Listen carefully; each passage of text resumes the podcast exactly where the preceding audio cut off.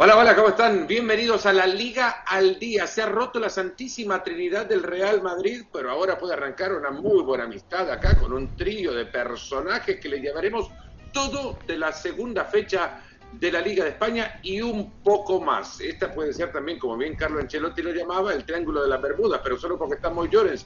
Acá si estamos llores algo se puede perder, como en el Triángulo de la Bermuda. ¿Cómo le va? Muy, Rodrigo, un placer saludarle. Rodrigo, ¿cómo va todo? Bien, bien, la verdad que bien. Aquí, mira, me ha gustado lo del triángulo de las Bermudas, ¿eh? Lo que pasa es que yo me voy a pedir Modric en este caso. Moisés Llores, ¿cómo le va? Un gusto saludarle. Este puede ser también como el medio campo de, Brasil en el Mundial de España 82, ¿no? Un gran trío de futbolistas, pero no ganó nada. Bueno, yo prefiero uno que era mejor que la Santísima Trinidad, esta que hablas del Madrid, y que ganó también muchas cosas como era Busquets, Xavi Iniesta eh, que conservaban la pelota, que hacían jugar y que hacían Algo ha dicho ya Llorens que puede generar un poquitito de polémica, pero cierto, es un triángulo que puede discutirle el fútbol a cualquiera. ¿Vienen con hambre? Ahí está, el menú del día, a continuación. Vamos a hablar del golpe de autoridad que ha dado el Real Madrid en Balaídos, el primer partido sin Casemiro para el equipo de Carlo Ancelotti, resuelto con solvencia. Ha despertado el Barcelona, cambio de modelo. No estaba Busquets, hablando de esos tres que antes mencionábamos, Llorens. En el feliz cumpleaños de Robert Lewandowski se despidió con triplete. Después el reto es que Moy cante el Happy Birthday to you, pero en polaco. Villarreal ha ganado en el Metropolitano, sí, lo pueden creer. Y es que lo ha merecido también. La ventaja hasta parece corta para un Villarreal que actuó de maravilla. Y el tiempo extra es para reírse, para que sepan que el WhatsApp de repente en la madrugada se tiene que quedar apagado. Bueno, vamos a arrancar. Balaídos, primera puesta en escena, Rodri, de un equipo del Real Madrid sin Casemiro. Después del sacudón que significó para muchos darse cuenta que Casemiro, por lo que ha dicho en la rueda de prensa en su despedida, desde la final de París sabía que su ciclo había terminado, a muchos llegó a sorprenderles Ahora se ponen eh, de manteles largos para abrirle el camino a Chouameni para que actúe ya como reemplazante. Lo cierto es que el partido se rompe desde el medio campo, pero a partir de uno de los grandes veteranos. Pues sí, Fer, la verdad que fue un partido en el que todos eh, en lo que es el entorno del Real Madrid tenían puestas muchas esperanzas, primero por lo que comentabas de Casemiro, para ver exactamente hasta dónde se puede confiar en Chouameni, en su adaptación muy rápida, y segundo para ver posibles eh, rivales ya de entidad, que no fuera como la Almería el primer, la primera jornada, que obviamente era un equipo que tenía muchas ganas, pero que era recién ascendido y que además tenía la plantilla a medio hacer, ¿no? El partido contra el Celta Vigo fue un partido en el que el Real Madrid mostró dar un puñetazo encima de la mesa para decir aquí estamos, aquí seguimos, no nos hemos ido, a pesar de que Casemiro haya sido el gran protagonista por esa marcha al Manchester United y sobre todo con un hombre que creo que está por encima de todo el mundo, más allá de Vinicius, de Benzema, que creo que hicieron muy buen partido, Luca Modric volvió a demostrar que es un superclase, que es un hombre que defiende, que ataca, que apoya, que ayuda al compañero, pero que tiene un último pase espectacular. Y encima, si le sumamos que Chouameni parece que lleva jugando más tiempo del que lleva en el Real Madrid en esa posición en lugar de Casemiro, pues la verdad que hay optimismo muy moderado, pero sobre todo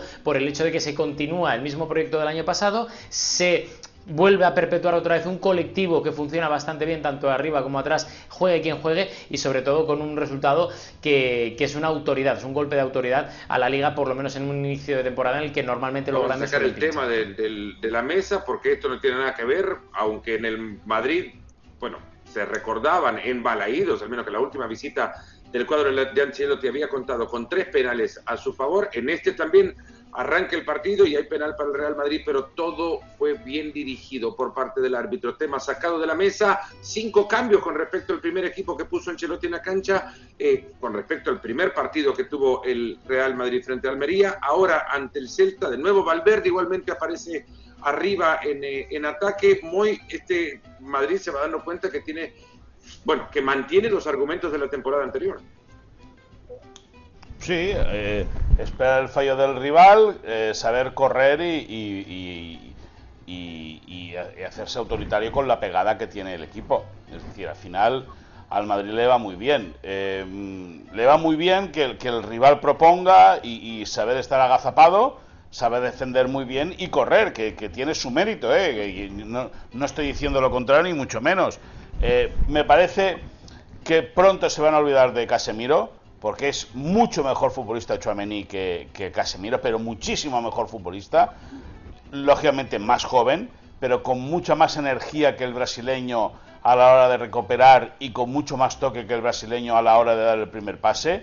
Esa química que mantiene con Camavinga, que le hace, le hace tener un músculo eterno al Real Madrid, eh, viene eh, apoyado por la calidad de Modric, eh, con una visión que no, vamos a descubrir aquí ahora. Es decir, al final el Celta tuvo, puso en los 25 primeros minutos a momentos muy buen fútbol eh, desarbolando al centro del campo y a la retaguardia del Madrid. El Madrid se encontró el gol de penalti. Eh, con el gol del empate, también de penalti del Celta, parecía que el conjunto gallego podía complicar la vida al conjunto blanco, pero el golazo de Modric acaba eh, finiquitando una historia que, que, le hace daño al, al, al Celta irse al descanso perdiendo 1-2 y en el arranque de la segunda parte, cuando marca el 1-3 ahí, se acaba definitivamente. No vamos a meter en el tema del análisis de Chouameni, lo que quiero es que me analicen un poco a la grada de Balaído. ¿Saben algo que nosotros no sabemos? Porque han despedido a Modric como si se tratara de la, de la última gira de un gran beater.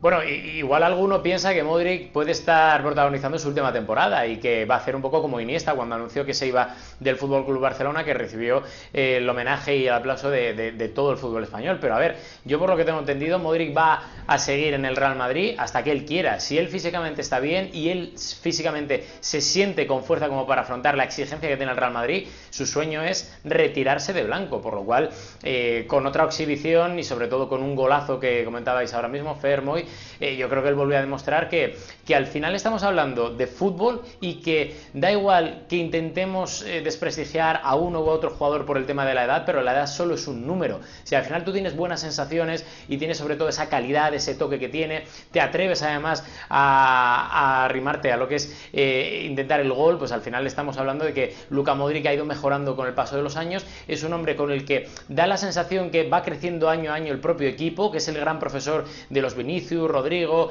y compañía y que encima lo asocias con Benzema y hacen una dupla de calidad muy espectacular que además se combina muy bien con esa fuerza que comentaba antes Moy de Camavinga, Chouameni o toda la gente que viene por detrás. Ando con mucha tranquilidad ahora Moisés Llorens y voy a evitar caer en, en los tópicos, ¿no? Cada vez que se tratan de estos temas porque pasaste casi toda una carrera castigando a Vinicius y Vinicius, mira, arranca una temporada en el mismo modo en el que terminó la anterior, Vinicius protagonista. Metámonos a, a porque has hablado, y, después me mandás flores y el regalito para agradecer que no hablemos de Vinicius cuando te toca hablar. Eh, has hablado de Chouameni y lo has mencionado como mejor que Casemiro. ¿Me explicás qué viste en Balaídos?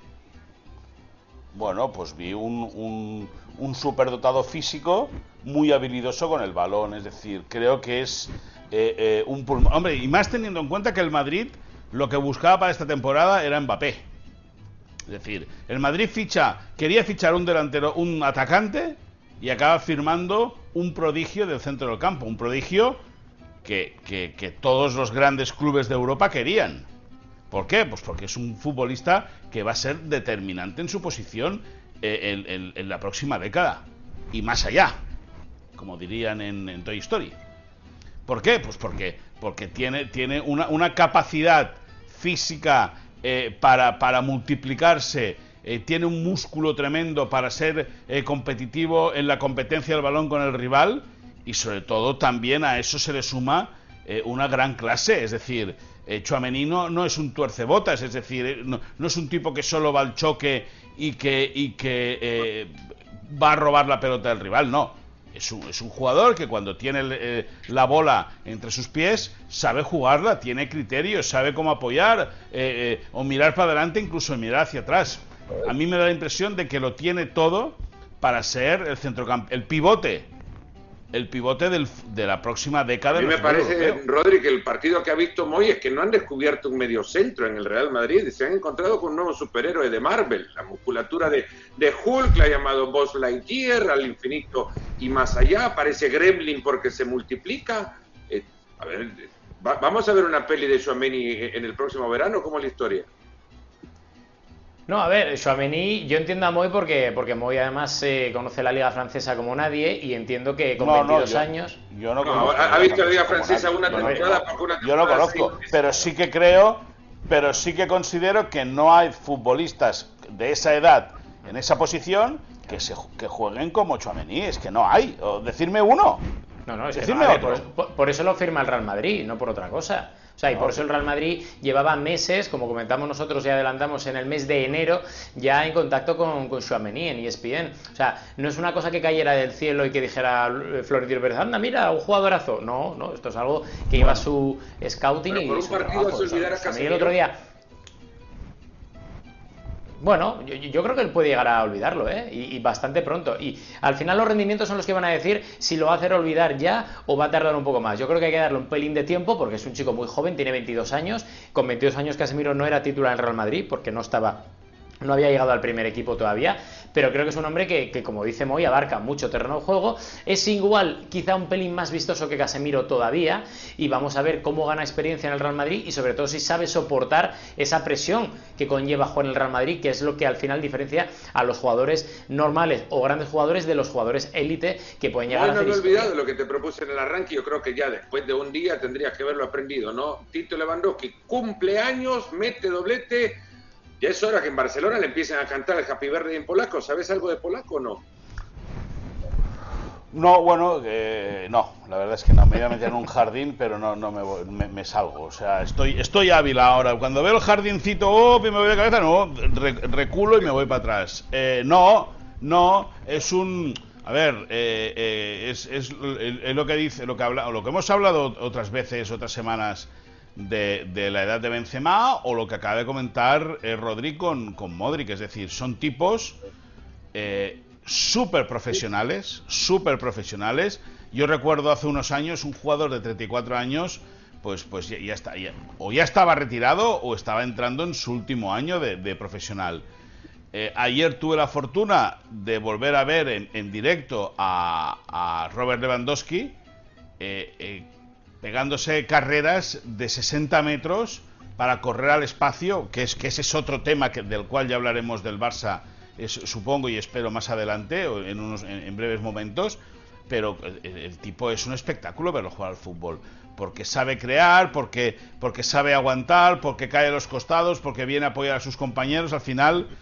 Es verdad que tiene 34 años y esa es una muy mala noticia porque lógicamente su retiro está más cerca eh, que cuando comenzó la carrera, pero son jugadores eh, que con esa dieta tan específica que hacen, con esa preparación tan eh, milimetrada que tienen en el día a día, hace que al final tienen 34, pero como dijo ayer en su como dijo ayer Pedri de su compañero Robert Lewandowski parece que tenga 20. un medio centro, imagínate tan bueno, si veníamos hablando de Jomeni, si puede reemplazar a Casemiro, a Sergio Busquets en el Barcelona, no hace mucho estaban abriéndole la puerta de salida inmediáticamente, incluso el que estaba acabado y demás, y Rodri, No, está Sergio Busquets, y sin embargo Xavi tiene que recurrir a un cambio de modelo. Acompañantes a Frenkie de Jong, jugar con línea de tres, llenar la mitad de la cancha, todo porque le hace falta un jugador.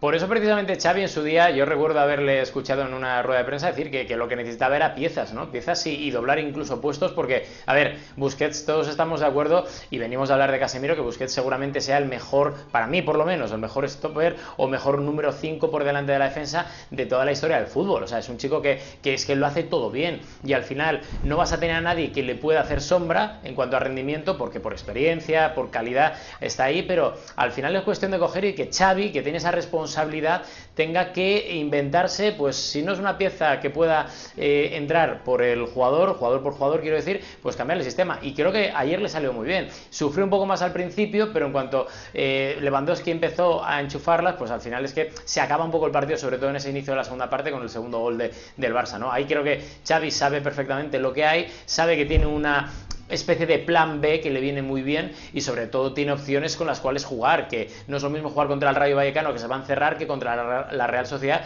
que abre un poco más y te deja jugar un poco más con esos espacios que deja. Por lo cual al final creo que fue muy práctico Xavi y que vino con una victoria, se volvió a Barcelona con una victoria desde San Sebastián vital porque si no después del empate contra el Rayo Vallecano hubiera habido run run seguramente. Hoy volverá Busquets, volverán al 4-3-3 o, o este modelo por lo que ayer se ha visto tiene que ver mucho más con, los protagonistas, con los con aquellos que ejecutan el modelo y de repente lo que se sostiene no es tanto el modelo sino las figuras.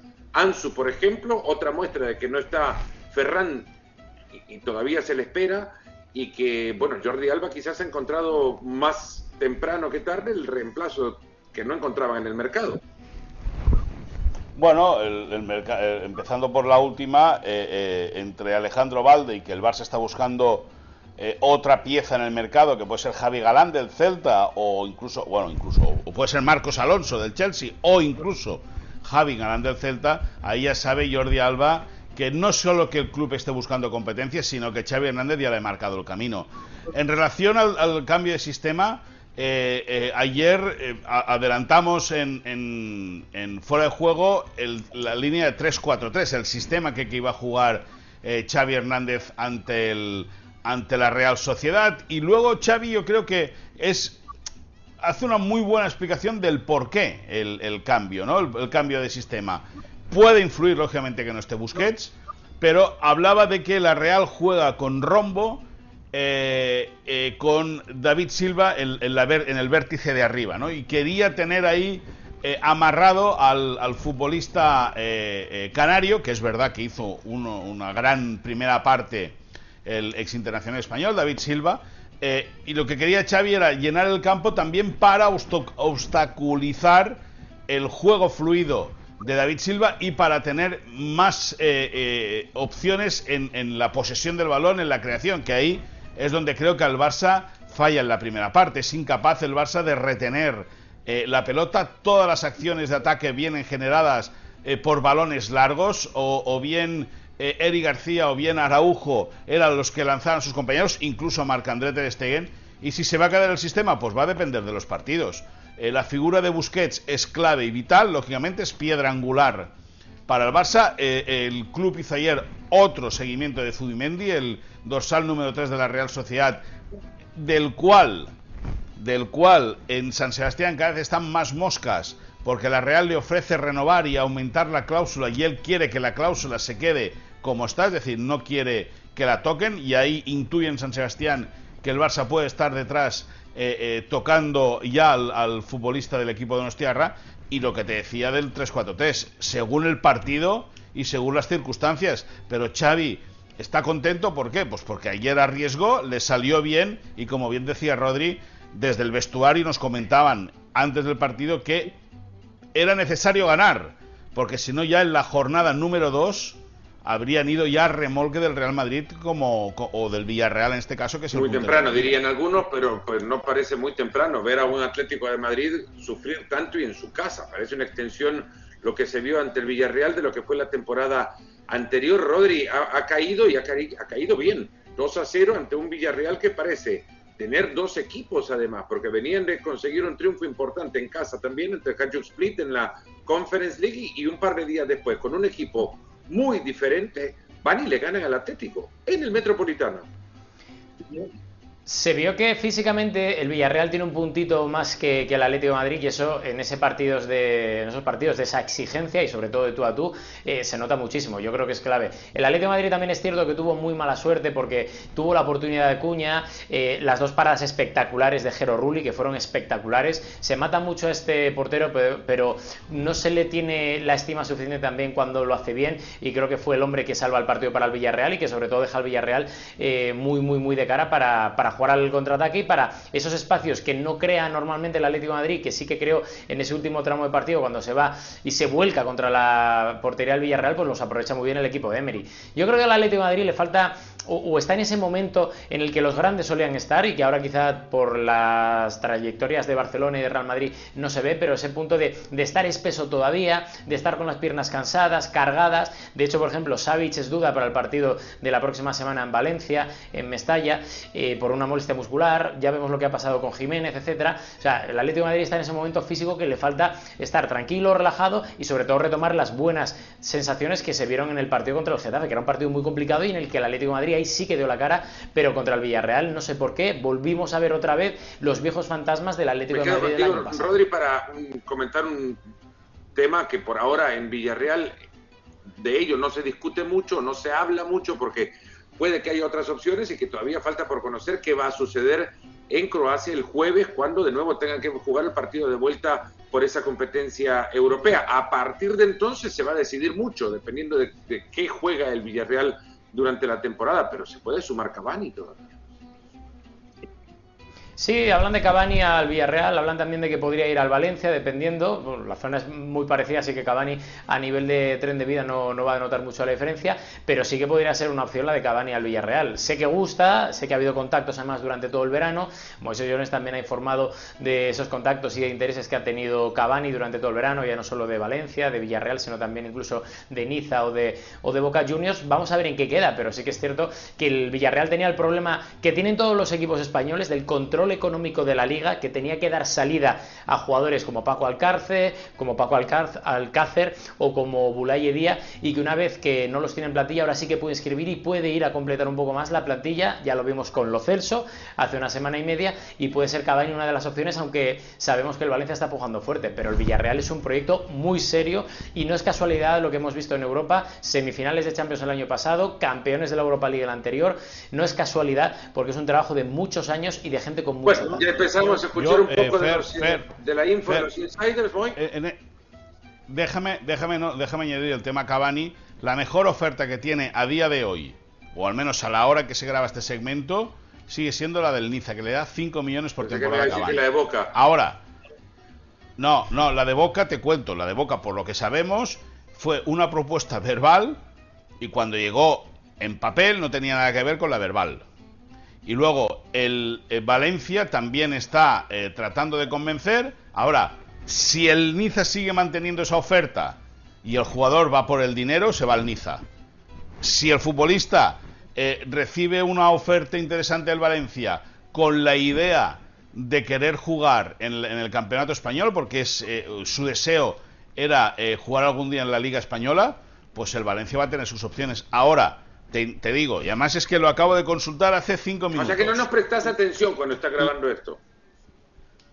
Sí, no, no, sí, cinco minutos antes de empezar a grabar esto. Te iba a decir, eh, si la propuesta del Niza sigue siendo la de la semana pasada, que me dicen que sigue siendo la misma, el Niza le paga 5 millones de euros por temporada a Cavani, que le daría dos años de contrato. Bueno, vamos a meternos con la info de los insiders, los que conocen desde adentro.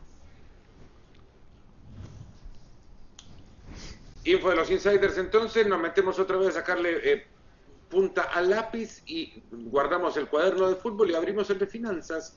En consecuencia, tenemos que hablar del Barcelona. Moy, eh, tienen que liberar plata todavía, ¿no? Totalmente, totalmente. Eh, eh, de, eh, hay informaciones que dicen que entre, entre 20 y 25 millones, la información que maneja ESPN es más. Nos dicen entre 30 y 35, pero bueno, vamos a ver en qué acaba todo. sabemos que Aubameyang tiene opciones reales de ir al Chelsea, no por las cantidades que se están diciendo de 27 millones de euros, que serían 22 más 5. Nos consta que sería menos, ahí tenemos que acabar de calibrar bien cuál sería la cifra, pero esa es una opción real que tiene el Barça para empezar a, liberar eh, masa salarial. Lo de Depay con la Juventus, bueno, eh, parecía que sí, parece que no, vamos a ver en qué acaba, pero lo cierto es que Depay y Aubameyang eh, han sido citados para los dos primeros partidos de liga y no han tenido ni un minuto. ¿Por qué? Pues porque lógicamente el Barça está trabajando en sus salidas por necesidad, sobre todo en el caso de Aubameyang porque Xavi sí que se quedaría con Aubameyang porque considera que es un jugador que le podría venir muy bien al equipo. Otras opciones que tiene el Barça. Serginho Dest, el cual la semana pasada explicábamos antes de que Xavi anunciase que no contaba con él. ¿Cuánto, pues van a liberar con Cerriño? Si lo que tienen que liberar son 30 millones. Muy. Sí, sí, sí, pero al final si tú sumas eh, entre ventas y eh, eh, cantidades de, sueldos, pues al final puedes llegar vamos a, poner la moto y nos, vamos a meterle velocidad a la moto para ir cerrando el tema de los insiders, nos metemos segundo tema. Hoy se ha despedido Casemiro entre lágrimas, le costó arrancar, se atascó en, en el comienzo y después más adelante veremos por qué les digo que el WhatsApp hay que apagarlo en las horas de madrugada. Total. Total, total, pero tendremos que mirar la, eh, echar la mirada atrás, Fer, porque hay un momento en el que yo creo que Casemiro es cuando ya da el primer paso y que él ha admitido y que fue testigo directo de ESPN, que fue cuando el Real Madrid gana el español y consigue el título de liga, ya se lo aseguró el equipo de Ancelotti. Vimos en frente de la posición que teníamos en el Santiago Bernabéu eh, a un Casemiro completamente aislado del grupo, un Casemiro ensimismado que miraba hacia abajo, un Casemiro que además recibió la invitación del departamento de social media del Real Madrid para dar a través del teléfono celular un mensaje de enhorabuena a todo el madridismo y que dijo que no y que era muy raro. Y a partir de ahí fuentes nos han confirmado en las últimas semanas que ahí es el momento en el que él se da cuenta de que el ciclo en el Real Madrid ya ha acabado y viene ya luego todo lo que hemos visto durante el verano con esa salida al Manchester United con el cual por cierto mañana martes va a empezar ya a bueno la despedida en la final de, París no cuando Nacho le dice al presidente Presi ya, ya ganó todo déjelo ir eso también sí Total, total. Pero vamos, digamos que cuando él se da cuenta de que el ciclo ha acabado 100% es cuando empieza esa celebración, porque insisto, no era el Real Casemiro que eh, nos tenía acostumbrados a ver, tranquilo, feliz, cercano. Bueno, es distinto. también cómo ha llegado Cundé al Barcelona con la esperanza de jugar y ahora ni siquiera inscrito. ¿Quién se enoja con quién acá? Sí. tiene, quiere jugar, sabe quiere que lo pongan.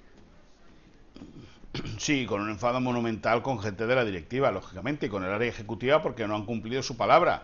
Le dijeron que a lo mejor para el primer partido no, pero para ir a San Sebastián seguro y seguro que se ha quedado en casa, porque no entró en la lista de convocados al no poder ser inscrito. Eso, lógicamente, molestó al futbolista francés con el área ejecutiva y directiva, no con el equipo. Después de ganar en Anoeta, lo primero que hizo Jules Koundé fue eh, emitir un mensaje en las redes sociales felicitando a sus compañeros y Xavi, que por cierto, si os fijáis en la cara de Xavi en la conferencia de prensa del pasado sábado, la mala cara que tenía, pues nos han contado desde dentro que el técnico está cansado porque tiene que hacer de todo, desde convencer a jugadores para que vengan al Barça, tener que hablar con otros para anunciarles que se tienen que ir eh, y sobre todo no poder cumplir con las expectativas con algunos futbolistas como Cundé, al cual le había prometido que iba a estar en, en Anoeta y al final se la tuvo ya no cumple promesas entonces. Eh, molestia es la que tenía Mario Hermoso con algunos hinchas en el Atlético de Madrid.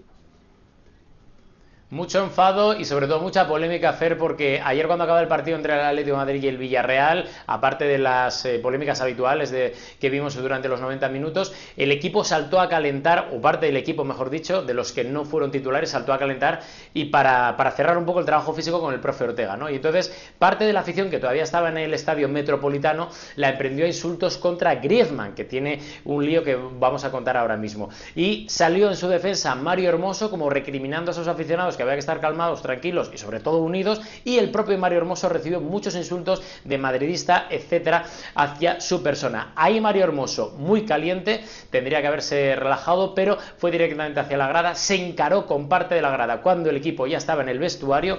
Y eso es algo que ha enfadado muchísimo a parte de la afición del Atlético de Madrid, que también está enfadada esa parte mayoritariamente del Atlético de Madrid con esa otra parte minoritaria de la afición que fue a recriminar y a insultar a Antoine Griezmann y también a Mario hermoso, pero muy desagradable y el club, por supuesto, tiene que tomar medidas al respecto para que esto no se vuelva a repetir y para que no haya aficionados de Mario este Hermoso, recordemos el jugador del, eh, del Castilla. Eh, Ansu Fati ha jugado media hora en los dos primeros partidos de la temporada. ¿Cuánto tiempo más va a aguantar Ansu la ansiedad de jugar? Bueno, eh, yo creo que Xavi el próximo partido el próximo partido es un amistoso contra el City el miércoles en el Camp Nou para recaudar fondos en la lucha contra la ELA.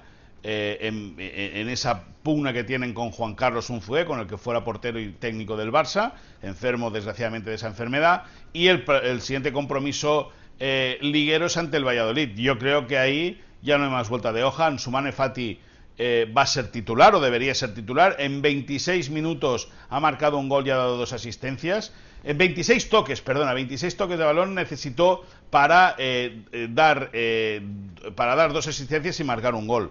Es un jugador diferencial, un futbolista que el Barça ha protegido mucho, que Luis Enrique también tuvo importancia en, en, ese, en ese acomodo psicológico después de las graves lesiones que tuvo el futbolista del Barça y sin ningún tipo de duda el crack del futuro en clave azulgrana se llama Cerramos y, y, parece que es el mismo tema de todos los veranos, independientemente de la camisa que vista, eh, hay dudas con la continuidad de Griezmann, Rodri.